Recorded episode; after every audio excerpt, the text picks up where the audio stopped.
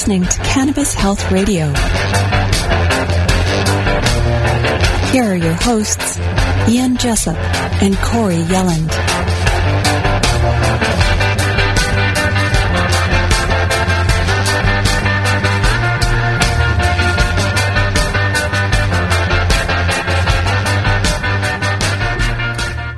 Welcome to another episode of Cannabis Health Radio. I'm Ian Jessup. And I'm Corey Yelland.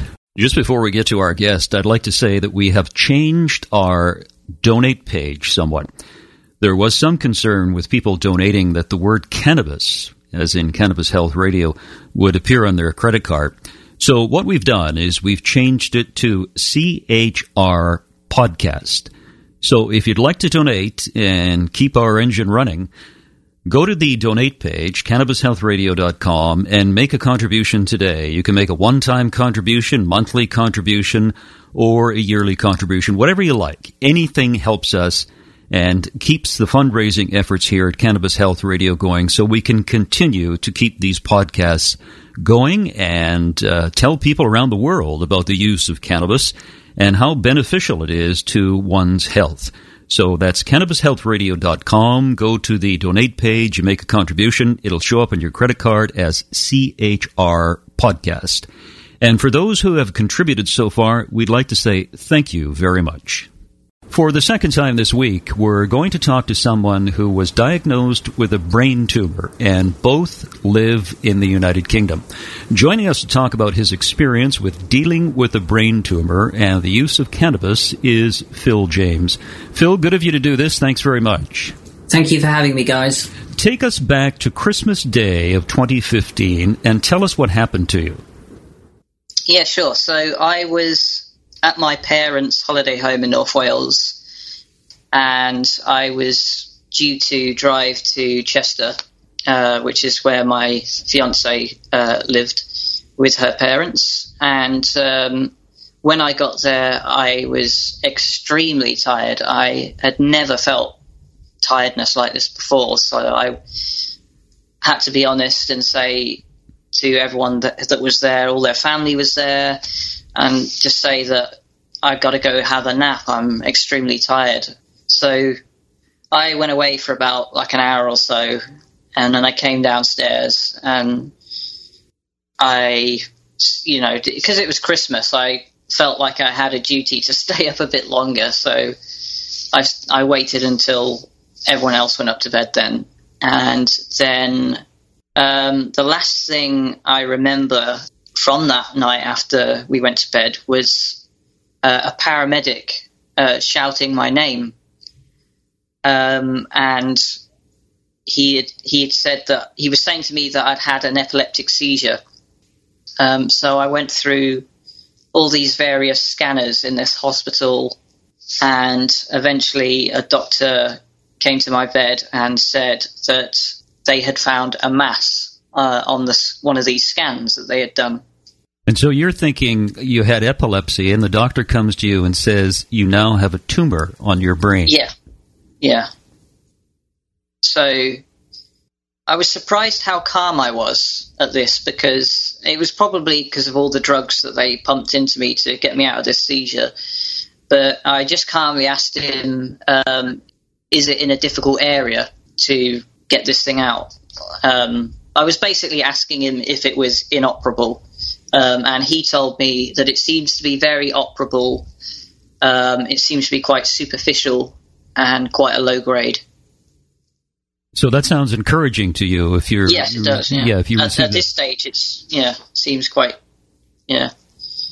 So, just to back up a bit, did you experience mm-hmm. any other symptoms prior to having a seizure, passing out at uh, your your uh, girlfriend's parents? No, it was literally just the fatigue. It was, um, I mean, it is. It was no, like nothing I'd ever experienced before in terms of how fatigued I actually felt. But that's literally all I can remember as a symptom before it.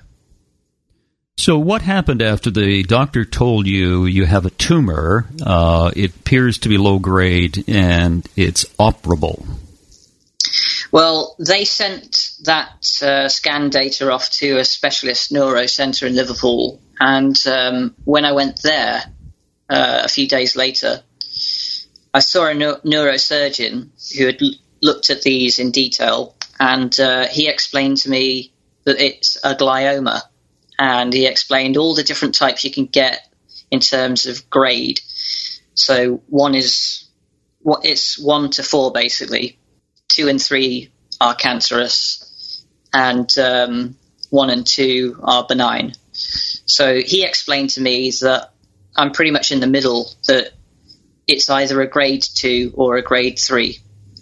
Um, so yeah, that was pretty devastating news. You must have been terribly shocked to hear that. Yeah, uh, that was the most frightened I've ever felt. What's going through your mind when they tell you that? Um, well, I was there with my fiance and my well, her father, um, and we were all just in tears in this room. And but obviously the surgeons, they're very kind of poker faced, and they probably see that a lot. What was the next move for you? Um, so the next move was I had to wait um, a while for them to plan how how they're going to operate to remove as much of the tumor as possible. Um, and they told me that they won't know the actual grade of the tumor until they've taken it out and analysed it. So I would have to go through an operation and then wait another week for the results of what it actually is that they've taken out. So there must have been a, a, little bit of optimism that this thing wouldn't be cancerous. They may not get yes. it all, but you somehow could survive. Yeah, we were all sort of we were sort of in denial that this could ever be a grade three. We we just didn't want to think about that. Now, tell me about the operation. Uh, I got to the hospital in the evening, and I would be the first to be operated on because I had a, a very quite a long history of general social anxiety for throughout my twenties, and at this point, I'd just turned thirty. So that morning, I remember being wheeled through all these corridors, and then I, I remember going into where you get put to sleep with all the anaesthetists, um, and I could just about see the operating room just ahead of me. Uh, and I remember my heart race, uh, heart racing. Um, my adrenaline was really high. I was yeah, I was pretty terrified at that point. I think one of the things I was most scared about was if if I didn't fall asleep. Um, I was kind of looking forward just to being knocked out. Well, they operated on your brain. Yeah. yeah. Did you ever think that you may not make it through the operation? Um, they said that there was like a one percent chance that I could die from the operation, um, and I don't think I really thought I, I was going to face that. I, I thought I, w- I, I would make it through. I don't know if it was the adrenaline that helped me blank that out, but it wasn't my main fear. Yeah. So you went through the operation. Tell us what happened after that. Um, so I remember coming round in uh, a, in a ward, and um, my throat was um, basically, when you're put under, they put this big tube down your throat, and unfortunately, it had uh, ripped a bit of the uvula, which is kind of like that punch bag thing at the back of your throat. So I had a really bad gag reflex problem for quite a few days after the operation, which made eating quite difficult. I guess that was the least of your problems, wasn't it? Oh yeah, because uh, the the thing I was most scared about was what the news would be uh, the following week when I get out. So you had to wait an entire week before they actually told you what transpired yeah. in the operation? Yeah. Um, I mean, you have to kind of recover um, because the anesthetic really actually takes a lot out of you. And uh, they put you on steroids as well, as well, which can cause some other nasty side effects. I mean, the anxiety during that week must have been sky high for you. Yes, it was. Um, the anxiety was the worst it had ever been. It was pretty much the peak, the yeah, the peak of it, I'd say. So a week later, the doctors come in. What do they tell you? Uh, I'm in this small room with my parents behind me and my fiance to my right, and um, this neurosurgeon tells me um, I'm afraid uh, it's turned out to be a grade three. You're going to need some radiotherapy. Uh, I'm afraid to tell you that this is a terminal diagnosis. So we were all just in shock and reduced to tears. And I remember when I left that hospital and got back to uh, my fiance's parents' house, just feeling so lost and depressed and all the worst feelings you could imagine combined into one. How long did they say you had? Um, now I was I was not brave about. I've never been brave about death. Like some people are like, oh, I'm not afraid of dying and so on. I'm completely the, the opposite of that. I'm the sort of person that needs to have need, needs to like go through a vlog of what Aubrey de Grey has to say. I, I like the idea of living a long time and living a healthy life. And so going through all that experience, I was determined not to ask what my prognosis was. Almost like you, didn't, you didn't want to know. Yeah, exactly. Uh, and I also thought that if I did ask about statistics, then I'd just end up becoming one. Like it would be a self fulfilling prophecy sort of thing. Yeah, that's interesting. I know they've certainly done studies where, you know, I, I don't think they do it as much as they used to, where the doctor will say, you've got three months. And they'll, they'll have Yeah. patients die to the day because they Yeah. honestly believe placebo, what they're hearing. Yeah, absolutely. Yeah, it's the placebo and the nocebo effect. So, did they tell you you had just a couple of years left? I mean, you're only 30 at the time. You were only 30 years old. Yeah, I- I'd only just turned 30, and um, I, I remember I did ask him, can I make it to like 10 years? Can I make it 10 years? And he said to me, you can, but the amount of people that make it 10 years are very few. So I kind of just ran with that. Yeah. So, Phil, you had the operation. You're given this terrible diagnosis that you just have a few years to live, um, and you need uh, radiotherapy. yeah. Did you undertake uh, radiation? Yeah, I went through six and a half weeks, um, but luckily I had quite a bit of time before that started uh, because I still had to recover from all the inflammation caused by the surgery. But within that week, I was extremely proactive in terms of researching how I could improve my prognosis and hopefully get myself out of this horrible situation What did you do?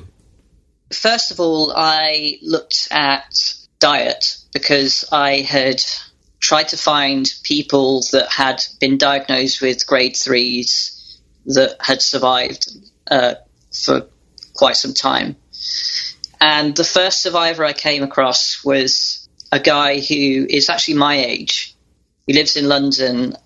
When he was diagnosed, he actually had a brain hemorrhage, so he actually had quite a serious injury from the result of this tumor. He was lucky though that he was studying um, diet at university at the time, and he found out about this ketogenic diet and how it can be used to almost starve cancer cells. So immediately, I just cut out all processed sugar. Um, and bear in mind that this is not long after Christmas, so there's a, there's still a lot of candy around, and uh, I had to just really be disciplined at that stage. And um, I think a week before radiotherapy started, I actually went into ketosis. So, tell listeners who may be unfamiliar with the ketogenic diet exactly what it is. Sure. Uh, so the ketogenic diet is a high fat, uh, low carbohydrate, and moderate protein diet. Most diets are glucogenic diets, where your carbohydrates are what give your brain power and keep you feeling awake and so on. But when you're in ketosis, your brain is running off fat. Uh, in most cases, this is a molecule called beta hydroxybutyrate, which is produced in the liver when you're consuming a lot of fat and you don't have a lot of carbs. So, a uh, week before you went in for radiation, you went into ketosis. How did you know Yes. you went into ketosis? Um, I, was using, uh, there's several ways to test, and at that stage I was using uh, urine test strips. hmm Um, and halfway through um, therapy, I was using uh, like a, a blood tester thing, a bit like what a diabetic person would use, where you prick your finger. Right. And how did you feel being in ketosis? Um, well, I actually felt pretty good because I was scared that um, I was going to be put on things like steroids because I was being warned by my medical team that were helping me through this process that um, most people, like halfway through, start to get very fatigued because your brain's being irradiated. Um, so people end up on steroids and so on. And I, I knew that other uh, long-term survivors online had actually had diabetic diabetes induced by being on steroids. So I really didn't want to go on those. But being in ketosis, because it's such an anti-inflammatory diet, I just never had those problems. Phil, when did you start taking cannabis? Okay, so CBD actually started in the first week because I that's just another part of the research that I was doing before therapy started. And I had seen a few papers that I think were actually done in Canada that show that if you're using uh, CBD and you're going through radiotherapy, that it can expose CB1s to uh, the X-rays. So I thought if I could use CBD uh, and take this oil sublingually before I go into the room where you get zapped, that um, hopefully it'll, it'll sort of hold the hand of this traditional therapy and make it work a bit better. How did you find the CBD? Was is it plentiful in the UK? Um, the CBD at that stage was actually really easy to access. Um, you could just go on Amazon, and there was quite a few vendors giving that. Um, they were probably around about twenty pounds for a small tincture. Phil, can, on- my only cons- sorry to interrupt here. Um, can we just confirm uh, to listeners this was CBD derived from hemp, correct? yes, Yeah, not was CBD, from cannabis. This is CBD from hemp. From hemp, yeah. But I was aware that whole plant cannabis with your THC and so on was also part of something I needed to get. So halfway through, so this would be three weeks in, luckily a friend of mine was able to provide me uh, with my first ever vape pen. Um, so it was, I was not using oil for the whole plant. I was actually using dried herb Mm-hmm. in a herbal th- vaporizer. And it's, I'm just so thankful to him that he gave me this halfway through because I was using this then throughout the rest of this treatment to make it work even better. How did you feel going through radiation therapy? when I got to that halfway marker, I was I'd lost my hair all over, which was uh, quite surreal to you know get used to visually. Um, I'm losing. Felt- my, I'm losing my hair too, so no, don't worry about it. yeah, I mean, um, I, I, I've never been such I've never been like vain about it, but I was kind of when losing your hair in in the sense of cancer. I kind of don't want to lose it just to be in defiance of cancer I because you. it's something that cancer's causing, right? yeah. But once I started using the whole plant cannabis, the absolute brilliant thing, and which was a revelation for me, was for the first time in say 15 years, my anxiety went away. the very next day. Wow, that's impressive. Yeah, now you can imagine, right? I'm going through this really horrible situation, and I've been going through it for like two months now at this point. And um, so my anxiety has just gone out the window, and it's like a revelation for me, and I can go through the rest of the treatment and just concentrate on trying to get better. That is fantastic. So you went Yeah. through uh, radiotherapy, radiation therapy for how how long? Two and a half months. Um, yeah, so it was six and a half weeks in total. Six six and a half weeks in total. A month and a just Yeah. almost two months. Yeah.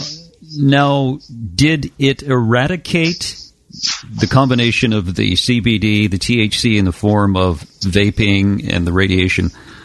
When did you have a scan last? Uh, the, your very first scan, pardon me, after your Okay.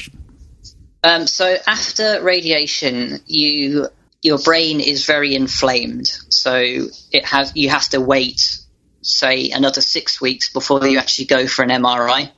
Um, so there is kind of a period after radiation stops where you're in limbo and you don't know what's coming ahead. You just hope for the best that it's worked. But when I got to that MRI, um, I had a really good feeling because I felt so good. Um, it, a combination of the diet. The, I mean, the diet seemed to be working synergistically with the canna- cannabinoids. Um, I mean, I was still taking the CBD oil, and w- when I was vaping the whole plant, I would always do that just before I went to sleep, and I'd always sleep quite early because I had learnt that if you are taking something like indica, which has a different kind of high to sativa. So indica is great for making you feel sleepy, right? So I found out that that can increase melatonin if you take it at the right time. So I was getting great night sleeps and feeling very active the next day, very refreshed. Um, and the great thing about having increased melatonin is melatonin is the most anti-carcinogenic hormone that the body produces. And so, you, when you had your first scan, tell us about that. Uh, the first scan, I I was pretty nervous once I got into the actual scanner, but um, I was listening to Depeche Mode, so I was pretty calm. What was the result of the scan? Uh, well, the BBC were actually following me to that because I was actually on a documentary called um, "Dying for Ca- um, Dying for Cannabis." Uh, so they were doing a documentary about people that were having to use cannabis for medicinal purposes and uh, the risks they face in terms of the law and so on. So the BBC were having to wait outside the hospital because they didn't have permission to go inside. I went in there with my fiance and my uh, mother and my father, and uh, my oncologist came out and uh, he had this folder with him. And that's when my heart started to race when I saw that folder because you know that's that's the document that counts, right? Um, and he just sat down and looked at me quite calmly and said, uh, I'm pleased to tell you that you have responded extremely well um, because there's nothing on the scan. Everything's gone. Uh, it's like a so there's no more cancer cells. Basically, this is a the best your scan can get. Basically, it's uh, instantly into remission.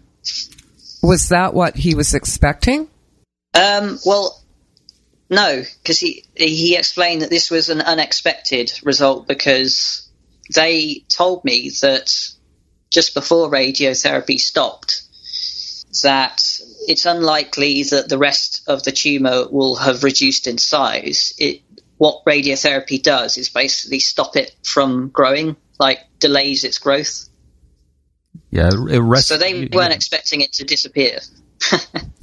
So it completely disappeared. There was no sign Yeah. of the tumor at all. No signs of disease. That is fantastic. Have you had, Yeah, I- and this was in June of last year, have you had a scan Yeah. since then? Yeah, I've had like four scans since then that have all been clear. And they've all been clear. Awesome. You know, I, I, I think it's interesting that you did the ketogenic diet. Are you familiar with uh, Dr. Bob Melamede? Uh, no, I've not heard of him. Oh, he's great. Knows so much about cannabis and different disease conditions. He's definitely my go-to guy. At any rate, um, Bob swears by the uh, ketogenic diet in, in conjunction with cannabis oil for being very successful against cancer. Hmm. Well, this is a. It's important to remember that this is a multi-heterotus disease. You know, um, you can't attack it with just one thing. You have to attack it like with so many different things. You've got to bombard it. So it's it's a combination that usually works. Yes. Phil, do you still vape at night? Yes, uh, I do that for maintenance, and also um, I find that if I don't, then my seizure uh, activity goes up. And you're vaping dry material, or you're vaping oil, or you're vaping both? Uh, I vape dry really because uh, the way I see it is as long as I've got indica that's going to help me sleep better, then I can get that. I can ride that melatonin wave, and that's another combination. So, to me, it's not all about oil and taking it sublingually. It's about the THC. Because I, I understand that if you do ingest it, then you're going to get that uh, 11 hydroxy come from the liver, which is very helpful against cancer. But that's another protocol, whereas my protocol is going for the melatonin. Yeah, you've got to do what works for you. Exactly, yeah. Yeah, and uh, vaping works for you. Do you still take the CBD oil as well? Uh, actually, I've stopped taking the CBD oil, oil because uh, the ones that they actually sell in the UK contain a lot of vegetable oil, um, which is very high in omega 6, and that's kind of counter what I'm trying to do because omega 6 can be quite inflammatory if you have too much of it.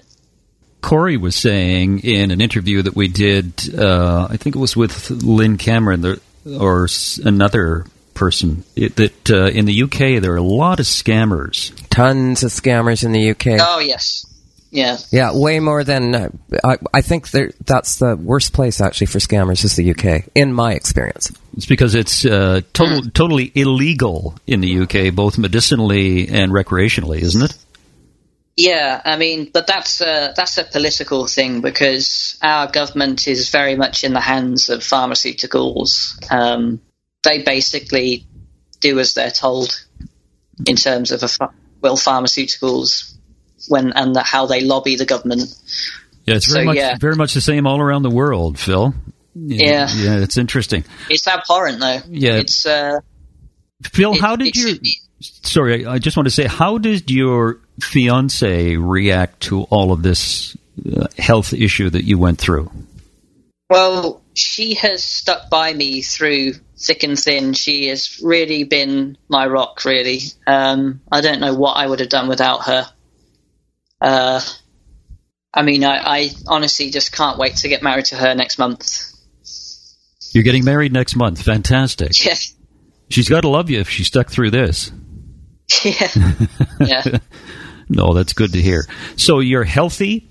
You're taking, uh, you're vaping at night. Uh, you're getting your THC. Your tumor is gone, and you have to keep taking the THC, or else you will have uh, brief seizures. But Yeah. um, the doctors are probably a bit shocked. But uh, you're going to live a long and healthy life. Excellent.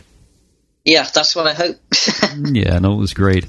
Phil, it was wonderful to talk to you. Great to hear your story, and it's uh, very encouraging for others around the world who may be in similar circumstances to know that uh, there are options out there, and uh, all they have to do is do what you did just do a bit of research and change their diet and take cannabis. Definitely, yeah. And Yeah. the important thing is to never give up. And you, yes, you have to be very careful of scammers, but there are ways around that because n- now with the advent of Facebook, um, there are basically regional cannabis clubs for every town in the UK. People should join these clubs, their nearest one, and if they explain their predicament to these groups, then they're more likely to be picked up by people who are growing and helping people out of the good of their own heart. Oh, that's very good. That's great to hear. Phil, thanks very much for your time. We greatly appreciate it. Thank you very much, and thank you for having me on, and keep doing all that you do. Thanks so much, Phil. All right, guys. Take care now. And that's it, another edition of Cannabis Health Radio. If you'd like to tell your story about the use of cannabis for your health issue, send us an email at info at cannabishealthradio.com. And wherever you are in the world, thanks very much for listening. You've been listening to the Cannabis Health Radio podcast. Visit our website, cannabishealthradio.com, and follow us on Facebook and Twitter.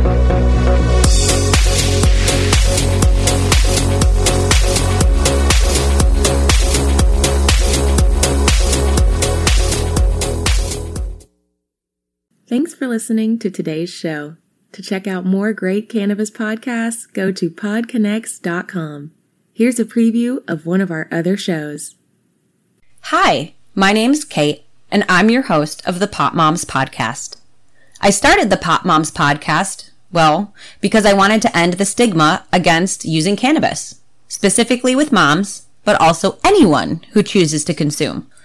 I strive for a balance of humor and education, along with some pretty rad guests, to help combat social biases that come with consuming cannabis. Kids are hard. Join me for regular podcast episodes packed with parenting hacks, real life stories, and of course, my favorite cannabis products. The days are long, but the years are short. So roll another J and take a deep breath.